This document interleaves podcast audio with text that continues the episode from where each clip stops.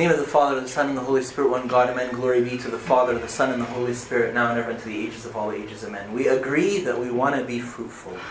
We agree that we, I don't want to serve, I served the same kids in Sunday school for like five years. In the church I grew up in, five or six years, or it feels like longer, you know. Uh, we were together forever, right? I want to see every single one of them to be a bright shining star for Christ. It's if if one of them, if just one of them uh, has a so-so life with God or is lost from God, it would be one too many, right? I want I want to have abundant fruit, and this is this is God's wish for you. I promise you, this is God's wish for me and for you. Jesus says, "I am the vine; you are the branches. He who abides in me and I in him bears much fruit. For without me, you can do nothing." It's really interesting that just in John fourteen fourteen, Jesus says, "Whatever you ask in my name, the Father will do it for you." And then, just just like twenty verses later, in John fifteen five, he says, "Without me, you can do nothing." It's very categorical. It's very black and white. With God, you can do everything. Without him, I can do nothing. Nothing that you didn't know. And this is this is his heart. This is what gives him pleasure. "By this my Father is glorified, that you bear much fruit. I chose you and appointed you that you should go and bear fruit, and that your fruit should remain." Look, I want to tell you something. Who is the vine dresser? God. Specifically, Jesus says, "I am the vine and my Father is the vine dresser." Right? So, how can you assess whether this vine dresser is any good or not? So you have two vine dressers, you want to know which one is better. What are you going to look at to see which one is better? The fruits. The fruits. It's not rocket science. Nothing Jesus was teaching us was like very difficult or hard to understand, right? So if the fruit stinks, the vine dresser stinks. Shayb bardo, right? Right? If the fruit is glorious, then the vine dresser also is glorious. So is it okay that there is no fruit? No, it's not okay. It's not okay. I should be heartbroken, like Abuna in the story that I was just mentioning. If there's no fruit, I should be unable to sleep. See, if I'm more attached to my sleep, and I'm more attached to my food, and I'm more attached to my pleasures, it won't bother me. But if, like in the previous talk, we're saying we're going to renounce all of those things, then I'm going to find I can't sleep. I can't sleep because I'm worried about this person. I can't sleep because I'm upset about this. And people come and tell me, "Tab Ma'lish, Tab Bashan Fitab, he'll come back to God when he comes back to God." Everybody has their time. I find myself, it's not okay. It's not okay. It's not okay that Jesus died for this person and it, and Jesus' blood's just being wasted. It's not okay that Jesus says, "I trade my life for yours," and now Jesus' life is, is being used for nothing. It's being used for making money and buying property, and it's not okay. Saint John Chrysostom's very uh, funny, you know. He had, he was very witty, had a really good sense of humor, but he was also very sharp. So uh, he told them, "You know why nobody believes your preaching?" He's telling them, the people in his time. He tells them, "Because you tell them to follow God, to follow a man named Jesus, who preaches, 'Lay up treasures for yourselves in heaven, where no thief approaches nor moth destroys.' And they can hear the sounds of your workmen building palaces for you in the background." So the people are asking themselves, "Wait a minute, but I thought you're I thought we're supposed to lay up treasures in heaven, but you're building a palace for yourself here on earth. I don't understand." Right? I don't understand. Whatever fruit, whatever fruit we have speaks to the vine dresser. It doesn't speak to the vine, and it doesn't speak to the branch. It speaks to the vine dresser. No one's going to say, "What a beautiful branch." Nobody cares about the branch, right? Nobody's going to say, Ilah, what a, what a healthy vine. Nobody's going to say that. Everybody's going to say, what a great vine dresser, right? And Jesus is happy with that. Jesus always, you'll notice, he's always pointing to the Father. Whenever they tell him, why are you doing these things? He says, I'm not doing, I'm not saying, these are not my words. These are the words which my Father told me to speak. Why are you doing this? These are not my works. These are the works of my Father. You find Jesus always pointing to the Father. And the Spirit is always pointing to Jesus. Right? He will remind you of the words which I have spoken to you. The Holy Spirit is always pointing to Jesus. Jesus is always pointing to the Father. None of the persons of the Trinity are selfish. All of them are outward focused, looking and loving the other. That's why we say that there's perfect love in the life, life of the Trinity.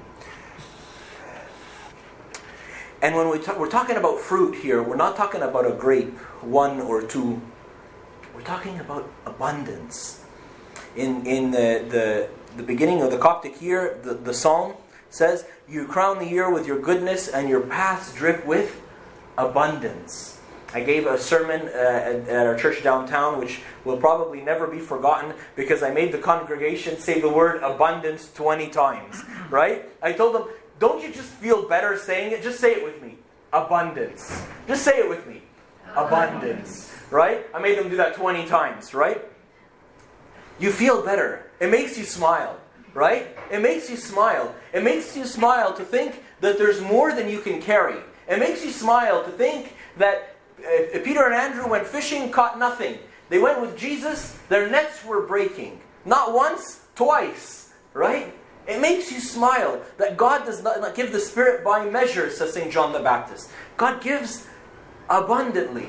God gives, right? Pressed down, shaken together, and running over. God gives more than we can, more than we can carry, more than we can we can handle. And Jesus says the same thing. He says, I have come that you may have life and that you may have it more abundantly. Right? Next time you're in a bad mood or something, stand and look at yourself in the mirror and say, abundance. Say it twenty times and you'll be laughing like you are right now. Right? Our purpose in life, the reason we're here, folks, the reason we're here is to bear fruit. Like, the branch has no purpose in the universe other than to bear fruit. Branches of a vine aren't even good for firewood. Like, they're not even useful for firewood. They burn way too quickly to even be kindling, to even be like the stuff you use to get the fire going. Really, the branch has no other purpose in the universe than to bear fruit. That's all it's good for. That's all it's good for. All it is is an offshoot from the vine. An outgrowth from the vine. The vine is growing and boop, pops out a branch. Right? That's all it's good for. If it doesn't bear fruit, we need to make it start bearing fruit. We need to fix it. Right? The vine is made to be a partaker of the life of the vine. To be taking from the vine and making fruit. That's the whole purpose of the branch. It doesn't have any other goal. It's, it's not useful for anything else. That's, it really ends there. It's a channel through which the sap goes from the vine to the to the to the to the grapes or to the fruit. Right? This sap is the third person of the Holy Trinity, which we haven't spoken about. Is the Holy Spirit, right? The one who is unseen, who has all the effect, right? Because what do you want? Big, fat, abundant, juicy grapes or little shriveled up raisins, right? Everybody wants the big, fat, juicy, abundant grapes, right? That's what that's what everybody wants, right? What makes them so full of juice? Well, the sap, right? How does the sap get from the vine to the fruit? Through the branch. The only thing the branch is supposed to do is send the sap from the vine to the fruit. That's all the branch is supposed to do. All the branch is supposed to do is plug into the vine and get the sap from one end to the other. It's just a channel, just a bridge. That's all it's supposed to do. So, how do we do that? How do we do that? Jesus says If you keep my commandments, you will abide in my love, just as I have kept my Father's commandments and abide in his love. Very, very, very simple. If the branch, the branch is passive. The branch doesn't actually physically do anything. The branch, as long as it abides, as long as it stays grafted in, as long as it doesn't wander off into the bushes, then it will bear fruit. As simple as that. How do we, how do we abide? How do we stay well rooted in? Jesus makes it very simple. If you keep my commandments.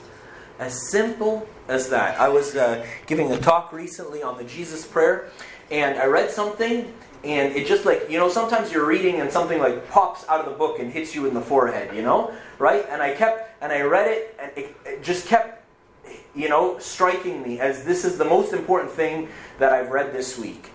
And this, this, uh, you know, this uh, hermit father who's writing about the Jesus prayer was writing and says, nothing gives us progress in the life of holiness and virtue as much as repentance and obedience. So he was saying, it was, it was in the context of him saying that you can't make yourself advance in the Jesus prayer and become more skillful in it or less skillful. It's not something that you can do. It's something that will come of its own accord. However, those who progress quickly in spiritual life are those who have deep repentance and already are living a life of obedience. So when Jesus tells us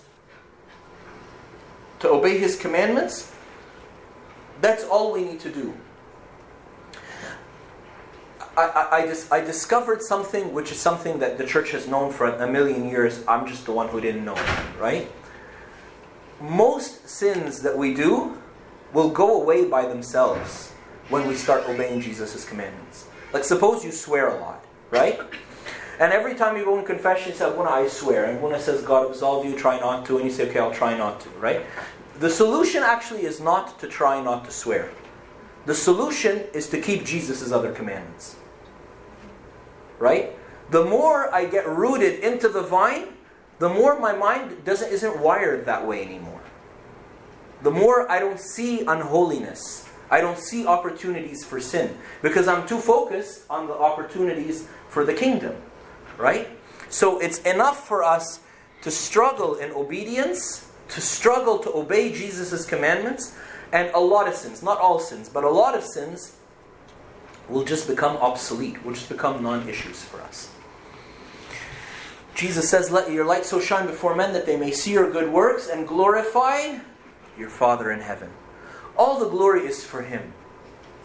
So what's hanging in the balance? Like you could say, yeah, I could do that, but I could also not, you know? Yeah, you could not, for sure. And if you don't, what's what's what's the price to pay? What's the opportunity cost? That God not be glorified before these people. I read something uh, several years ago, and it's we have to like take this very much in context so we don't misinterpret it, right? The, this author was saying that Jesus was the salvation of his generation. It does, Jesus is the salvation of all of creation, right? Of, of all of humanity, all of creation as a whole longs for the unveiling of the sons of God. Jesus is our be-all and end-all for everybody and everything in all time. Yes, I agree. But what he was saying is, like, Jesus walked around Judea and, you know, Israel, Palestine of his time, and he preached. And then when Jesus ascended to heaven, he committed everything to the church, to his apostles. And in their generation, they preached. If you and I are waiting for Jesus to come back again, to preach to your neighbor, to preach to your uh, friend at school, to, to preach to your colleague, to preach to your brother or sister, your mother or father, whoever, to be, to be the light and the salt to that person, Habibi, you're mistaken. That's why you're here. Jesus didn't leave behind him a, a, a theological seminary, a philosophy, an institution. He didn't even really leave behind him a religion as is commonly understood by the secular world today. People think religion is like rules and regulations and whatever. You know better than that, that religion is, is life, with sharing in the life of Christ. The only thing Jesus left behind him was a gathering of people called out for a purpose, which is the definition of the word ekklesia, church. All he left behind him is the church. That's why we say, like, there's no salvation without the church. That's what that's what Jesus left behind. He didn't leave behind, you know, a set of do's and don'ts or or, or instructions or right. That's all he left. All he left behind him was you and me. To be the salt, to be the light, to bring glory to our Father who is in heaven. John seventeen, Jesus says, "Father, the hour has come, glorify your Son, that your Son may also glorify you." It's a very funny relationship when it comes to glory that we have with God. We glorify God, and then God glorifies us. See, God and I were a team. And before I was saying that in service, I'm constantly making a mess of things, and He's constantly fixing them. And then people say, "Wow, Punijan's such a great guy." And I'm like, ah, if only in you, right? But between closed doors, between me and Jesus, we know what's going on. Right? We know that, uh, you know, he's doing, let's say, more than the lion's share. Right? But outside, he's always glorifying me. Why? Why do you think? Is it because he knows, like, I have low self-esteem, so I need people to come and pat me on the back and tell me, "Abuna, ta'hal." Yeah? That maybe that's why? No. If I have low self-esteem, I need to know Jesus, and I need to know my value and my person and who I am in Christ. That's not the solution. Compliments make things worse, actually. But anyways, it's another story, right? So why? Why do you think? Two reasons. One, because he loves me. Because he loves me, and he doesn't care to, to, to keep the glory for himself. In fact, he wishes always to share it, right? We said the persons of Trinity are all outwardly focused, right? And a second reason, a very practical one. Yeah, so I can bear more fruit. There's, uh, so I can bear more fruit, right? He gives me street cred, not because I'm a good guy. I stink. He knows that, but he doesn't want everybody else to know that, right? So he can continue to use me and bring more fruit, and I'm. I'm still the same person with the same passions, with the same struggles, with the same disaster going on behind closed doors, right? And that doesn't make you a hypocrite, by the way. A lot of people say, "No, I can't serve. I'd be a hypocrite. La ahsan khalini keda, in my corner, not doing nothing so that I won't be a hypocrite." No, a hypocrite is an actor, right? It's someone who is purposefully putting on a show to, to appear other than what they are, right?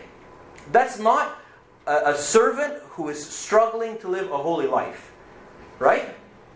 A servant who is struggling to live a holy life is, is struggling indeed, maybe failing nine times out of ten or more, right? But is struggling to live a holy life.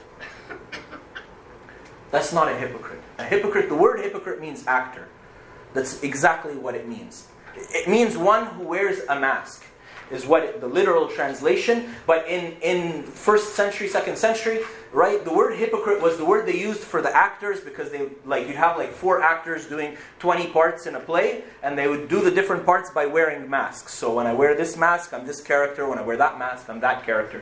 I'm purposefully putting on a mask to be to act as a character. That's not what that's not what most of most of us are doing by being strugglers in our in our, in this in secret, struggling to live a holy life, and also, but also serving God and God giving you glory. God gives us glory, and we give Him back glory. I tell you the truth.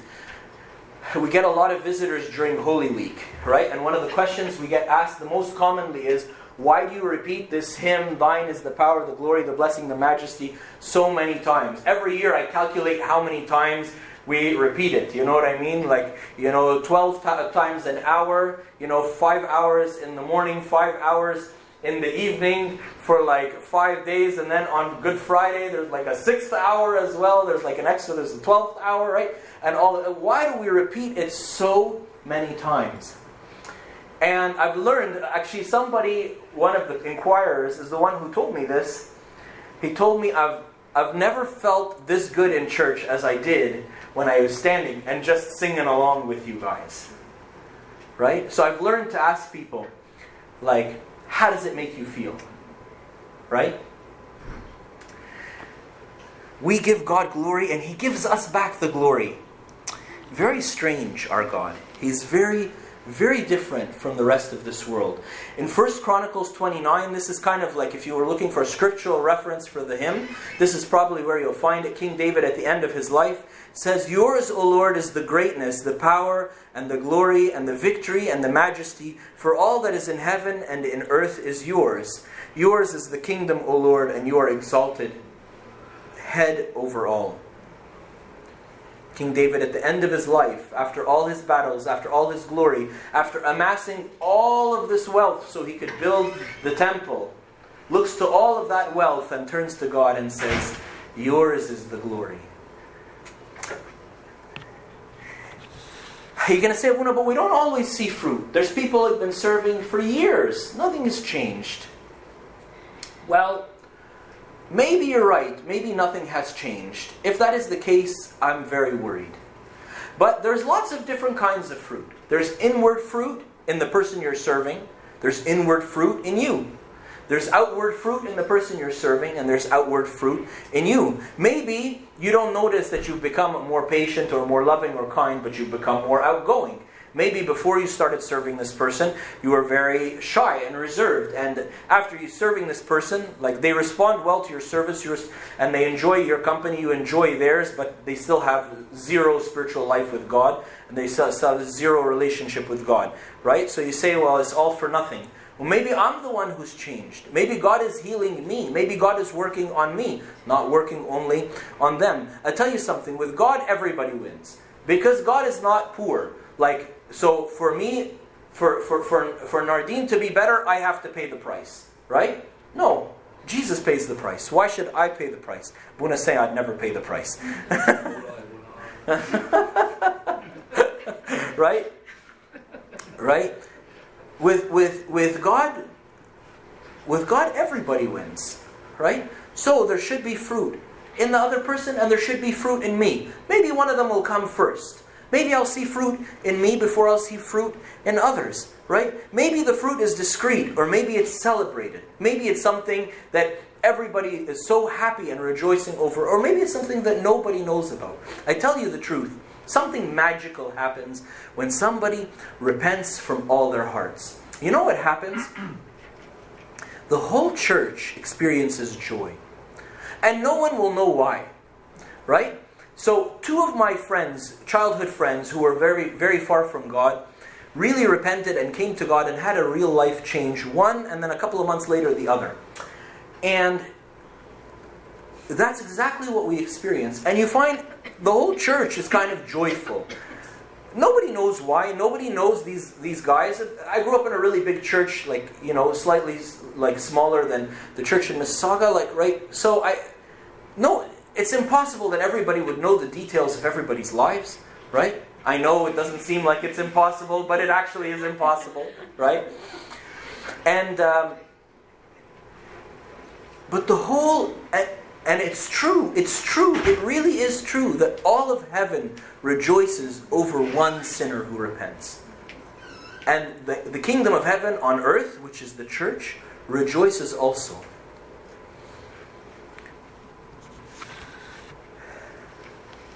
And the fruit of the Spirit, the fruit of the Spirit that God is really looking for on the last day, in me and in others, is almost always hidden.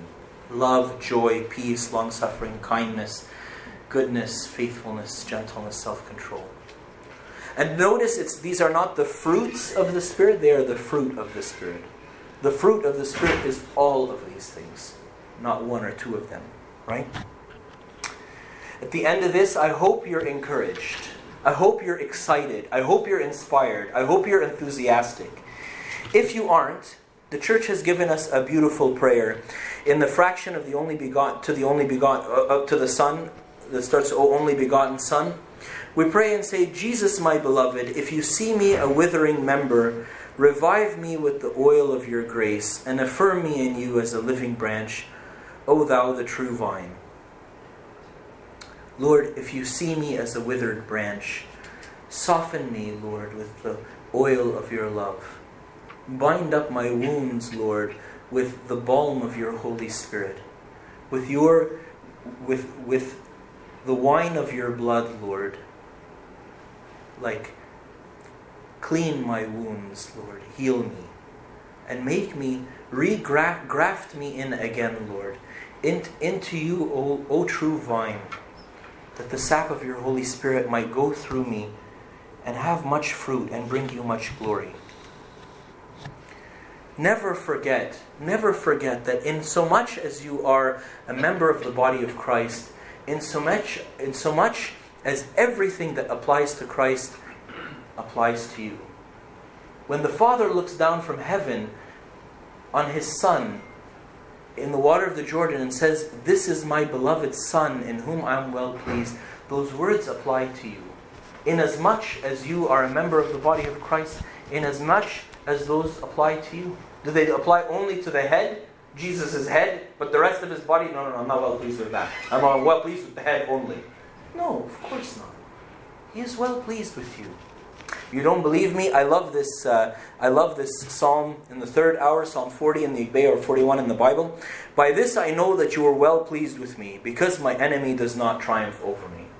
I'm still breathing. I'm still kicking. I still have a breath left in me. You know? I'm not like a fiery man of prayer like I wish I, wa- I wish I could be. But I'm still trying. I'm still trying. I'm still saying, Lord Jesus Christ, have mercy on me. I still have breath left in me, and I'm still gonna, I'm still gonna try. God is well pleased, not just pleased, well, well pleased with you. So in conclusion, all we need to do to bring glory to our Father in heaven is be a branch. All we need to do is just stay plugged in. Just don't let go. Even if you're hanging off the end of the cliff, and you're just hanging on by a hand, tooth, or nail, right? Just, just hang on. Just, just stay plugged in. Re- refuse, refuse to disconnect from the branch. And in so much, I'm not a very good artist, but my attempt, in so much as you abide, you will have abundance. Abundance. Glory be to God forever and ever. Amen.